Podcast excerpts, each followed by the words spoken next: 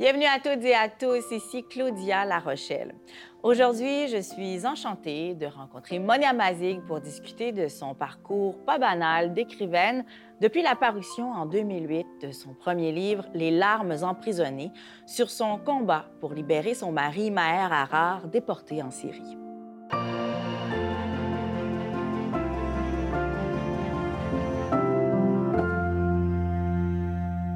Après du pain et du jasmin qui nous transportaient au cœur de la révolution arabe, dans Farida, le troisième roman de Monia Mazig paru aux éditions David en 2020, il est plutôt question d'une génération entière de femmes qui ont marqué la société tunisienne dans laquelle est née Monia.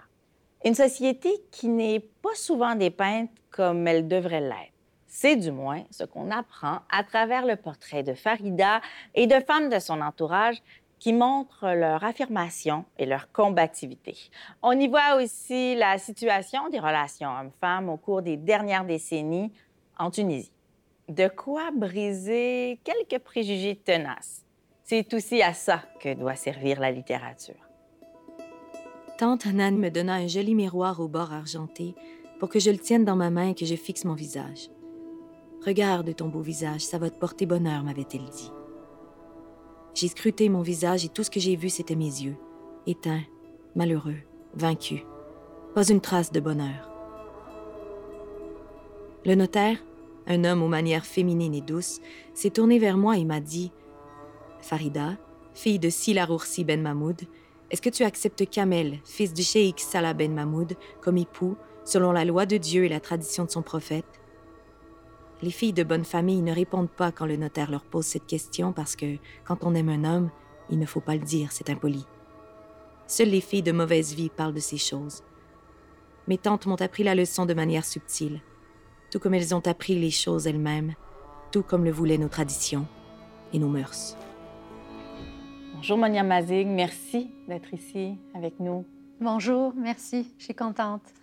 Monia, on vous a surtout connu pour euh, vos efforts visant à libérer votre époux, Maher Arar, emprisonné dans une, dans une prison euh, en Syrie où il a été euh, expulsé. Ça se passait il y a plus de 20 ans maintenant déjà. Oui. Je me disais, 20 quelques années plus tard, comment ça va la vie avec vos enfants? Vous êtes à Ottawa avec votre mari. Comment ça se passe là? Certainement beaucoup de changements depuis ce temps-là, euh, mais disons grosso modo, ça se passe beaucoup mieux, ça se passe bien. Euh, mes enfants ont grandi entre-temps et je me trouve euh, à continuer à écrire. Bon, c'est ça, oui, parce que voilà. Après, il y a eu ce premier livre en 2008, hein, où vous parliez, bon, ça c'est paru aux, éditions du Boréal, donc vous parliez vraiment de, de, votre chemin à travers ça, cette, cette, quête de liberté que vous poursuiviez pour votre mari, pour vous, pour votre famille et vos enfants. Donc, il y a eu ce livre-là. Après ça, il y a eu d'autres livres. Avec surprise, on se dit, mm-hmm. mais elle n'a pas fini. Elle écrit encore. Donc, mm-hmm. vraiment, c'est une voie que vous avez, euh, vous avez poursuivie dans cette voie-là. Vous êtes vraiment une écrivaine à part entière. C'était un but que vous poursuiviez depuis toujours, ça?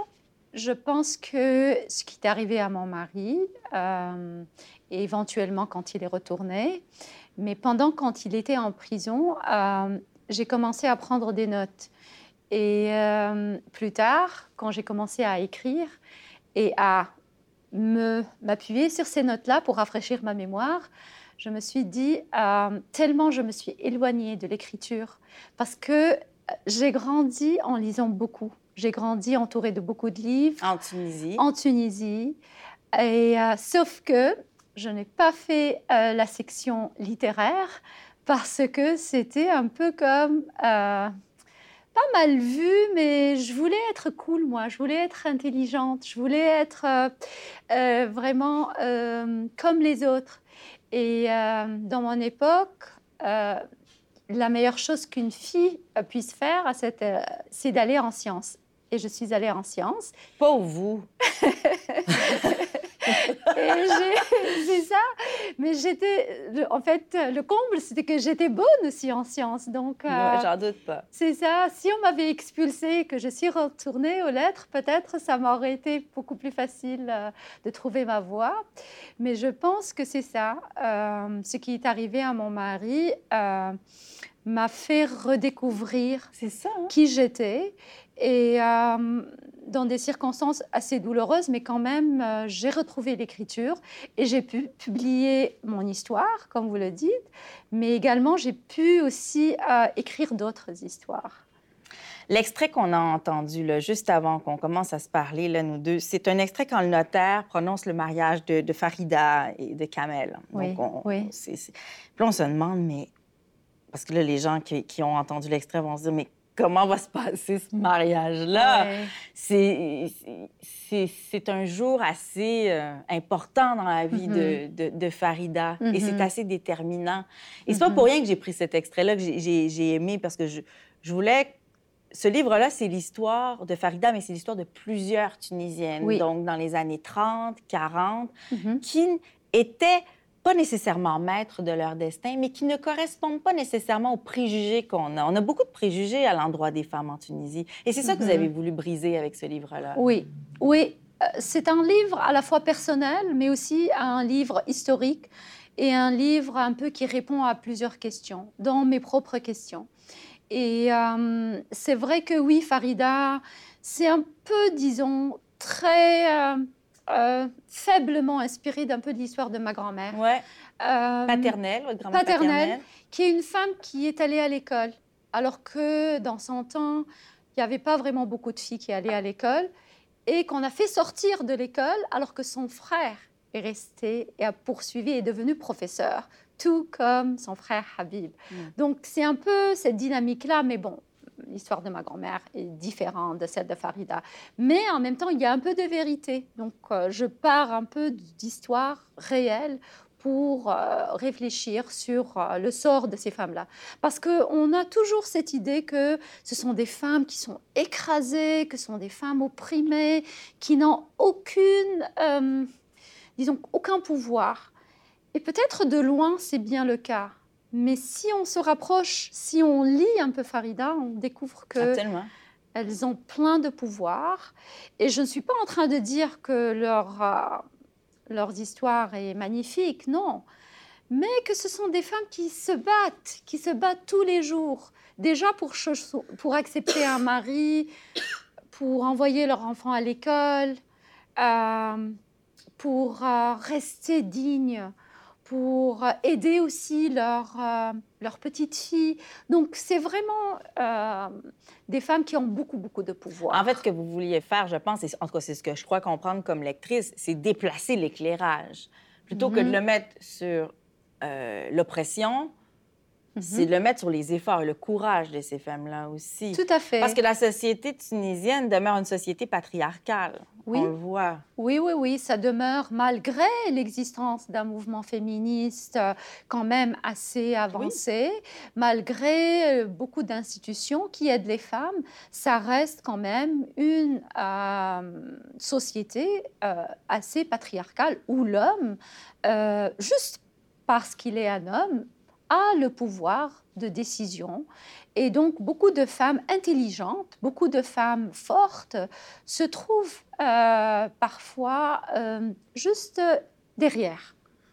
Et moi, je suis en train de dire, j'aimerais voir ce qu'elles peuvent faire, ces femmes-là, euh, en étant derrière. Parce que ce n'est pas en étant derrière qu'on est faible, qu'on est totalement écrasé on peut faire plein de choses. Et je ne veux pas dire aussi qu'il faut être derrière, mais on ne peut pas quand même ne pas trouver sa place.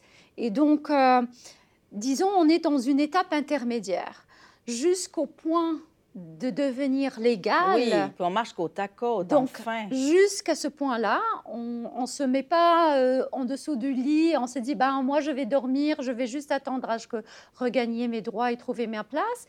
Non, il y a plein de travail qui se fait et c'est justement Farida ce qu'elle fait. Elle retrouve sa place et euh, en fait, euh, elle trouve aussi la place de, plusieurs femmes euh, qui l'entourent également. Vous avez milité, vous, êtes une fine observatrice du monde contemporain, de vos contemporains, de ce qui se passe partout dans le monde, mais ici au Canada aussi, parce que vous habitez à Ottawa maintenant avec votre famille et tout ça. Qu'est-ce que vous voyez sur la situation des femmes au pays? Comment vous, comment vous la voyez, cette situation-là? quand je suis, je vais répondre euh, d'une manière peut-être un peu plus générale, beaucoup plus que directe. Quand je suis arrivée au Canada, je ne savais pas beaucoup de choses sur le Canada. Et euh, je lisais certainement beaucoup de livres euh, français, des livres classiques, Balzac, Victor Hugo. J'étais vraiment impressionnée, j'étais vraiment sous le charme. Quelques femmes aussi, j'imagine. Oui, oui, oui, tout à fait. et donc, quand je suis arrivée au Canada, je me suis dit, tiens, je vais venir dans un pays où les femmes ont leurs droits, euh, disons d'une manière presque égale avec les hommes et tout. Et là, il y a le mouvement, moi aussi, qui arrive. Hein, je, fais un, un saut. Et là, je découvre que c'est comme si on m'a menti pendant ou peut-être je n'ai pas vraiment connu la vérité pendant tout ce temps-là, parce que les problèmes que j'entendais, dont j'avais connaissance dans mon entourage en Tunisie, je les retrouvais transportés encore euh, les mêmes l'abus des femmes. De manière plus insidieuse. Hein, voilà. Plus, plus Peut-être parfois on les cache, parfois on n'en parle pas. Il y a une omerta parfois aussi. Voilà, les femmes ont peur. Euh, dans Farida, les femmes ont peur de parler de l'abus. Euh, et les femmes ont toujours peur. Donc je me suis dit, tiens, euh, ce n'est pas vrai. Je me suis fait une idée de la, des sociétés, disons, modernes ou occidentales. ça ne veut pas dire que bon, les choses sont pareilles, mais les problèmes sont pareils. Et euh, la différence, c'est que euh, ici, on a plus de ressources, on a plus euh, d'institutions, on a plus aussi d'éducation, de sensibilisation, on a un système politique qui permet aux femmes d'avoir leur voix, chose qui n'est pas toujours le cas encore dans les autres pays, euh, en l'occurrence par exemple la Tunisie d'où je viens. Donc les femmes euh, se battent à la fois économiquement, socialement, politiquement, donc elles sont sur plusieurs fronts. Et finalement, euh, donc c'est ça, j'ai découvert que les sociétés qu'on appelle modernes ne sont pas aussi modernes qu'elles le paraissent et que il y a de vieux problèmes euh, avec lesquels euh, on, se débat aujourd'hui. Oui, puis ne serait-ce que la question du voile, ça demeure une question aussi qui tiraille les gens. Euh, les féminismes ne s'entendent pas non plus autour de cette question-là. Vous-même, vous avez été jugée en Tunisie, ici aussi encore. Est-ce que, est que vous voyez un changement dans ce sens-là? Parce que pour vous, le port du voile, c'est un choix. Donc, c'est une posture féministe. Tout à fait. Euh, du moins, c'est ce que je la comprends. Euh, c'est une décision qui n'a pas été facile pour moi. Euh, c'est une décision qui m'a mis dans un... Pour sortir d'une boîte, je suis rentrée dans une autre boîte. Et donc finalement, moi qui me pensais quand même un peu plus intelligente et libérée, je me suis retrouvée dans euh, un autre cliché de femme opprimée, de femme euh, qui dit non au féminisme, un autre genre de féminisme. Donc, euh, je sais pas vraiment, ma vie n'a pas été vraiment tellement plus facile. sauf que, comme vous le dites, c'est un choix avec lequel je vis, je vis encore. Euh, mais je vois aussi euh, que ça n'a pas vraiment changé, que euh, est, ou bien on est pour, ou on est bien on est contre. Et c'est très difficile de faire quand même que les gens que les gens nous apprécient pour ce qu'on est et non pas pour ce que l'image que nous avons. Elle est partie. Ma petite Leila est partie pour ce grand pays. Ce pays qui me donne froid dans le dos juste en prononçant son nom. Je voulais qu'elle parte et je n'ai pas cessé de l'inciter à partir. Partir de ce trou qu'est devenue pour moi cette ville. Cette ville qui m'a vu grandir, souffrir en silence, puis m'abandonner à mon propre sort. Cette ville qui est devenue un monstre qui a englouti le passé et a vomi le futur un monstre qui a détruit des quartiers, des maisons, des boutiques, et en a bâti d'autres, entassés, éparpillés, n'importe comment. Depuis les allées de la Médina, où je marchais avec mon frère Habib pour aller à l'école, un gendarme français nous guettant toujours du coin de l'œil, jusqu'à ces nouveaux quartiers que je connaissais à peine quand je prenais un taxi, en voyant de loin un policier soufflant dans son sifflet pour garder l'ordre dans ce chaos urbain. Est-ce qu'aujourd'hui, il y a encore un moule, euh, Monia Mazig, un conditionnement? Est-ce qu'on est encore à subir les injonctions de la société au Canada, le voyez-vous, comme ça? Je crois qu'il y a une liberté euh, qui existe et je la nie pas. Et, euh, sauf que il faut être quand même euh, assez éduqué, assez peut-être privilégié pour pouvoir bénéficier de cette liberté. Oui, oui, oui, oui. On n'a pas défoncé tous les plafonds de verre. Non, non, non, non. Pour moi, par exemple, je pense que euh, j'ai eu cette chance de venir au Canada, d'étudier, de terminer mes études et de pouvoir aussi m'exposer à plusieurs cultures, de pouvoir parler plusieurs langues. Mais euh, quelqu'un qui arrive aujourd'hui au Canada, d'un autre pays, qui ne parle pas la langue, euh, qui a des problèmes à trouver un emploi, c'est toujours difficile. Et donc, euh, qu'est-ce qu'on peut faire avec la liberté si on n'a pas un emploi, si on n'a pas un logement, si on n'a pas, euh, si on connaît pas le système d'éducation, si on connaît pas le système politique, on n'en fait rien de cette liberté-là. Donc je pense qu'on est encore, euh, euh, cette liberté est encore réservée pour certains. À l'élite, ben, à l'élite, ou en tout cas à ceux qui ont eu accès à, l'éducation, du moins. Oui, oui, et on a encore un problème euh, de, généraliser l'éducation, encore un problème que ce soit pour les filles, pour les garçons, pour les nouveaux arrivants, pour donc je ne nie pas l'existence de cette liberté et de ce privilège-là. Je me sens privilégiée tout à fait. Mais est-ce que tout le monde euh, l'est aujourd'hui? Euh, Je pense avec surtout les médias sociaux, par exemple. Les gens vont, voir euh, ce que d'autres personnes vivent et vont se dire pourquoi pas moi? Chose qu'on ne faisait pas auparavant. Donc ce fait de se comparer, le fait de se comparer socialement, de se faire comparer professionnellement.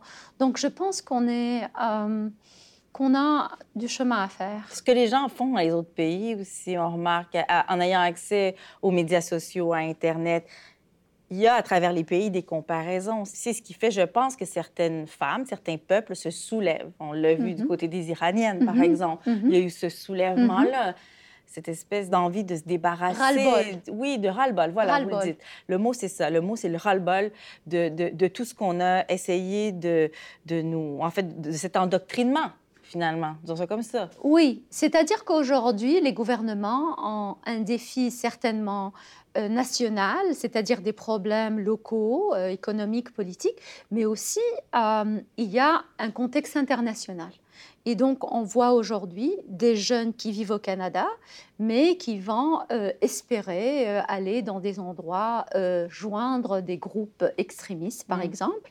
Et la même chose, on a des, des, des, des, jeunes qui vivent, par exemple, en Iran, en Arabie saoudite, dans des pays à majoritairement, par exemple, musulmanes, et qui veulent aussi disons, ou bien venir physiquement ici, mais qui veulent aussi un mode de vie qui les rapproche beaucoup plus de, celui des jeunes Américains, des jeunes Français, donc des jeunes qui vivent dans des euh, démocraties européennes. Donc il y a cette euh, euh, étanchéité qui existait auparavant, donc les frontières, mais aujourd'hui, les gens ont des modèles et donc ce n'est pas tout à fait acquis pour les dirigeants de dire que ah, je vous présente un modèle et c'est comme ça que vous allez faire. Non, c'est pas tout à fait vrai parce que les jeunes regardent, écoutent la musique euh, canadienne, euh, anglophone. Euh, donc il y a, y a ce, ce, bouleversement international où la culture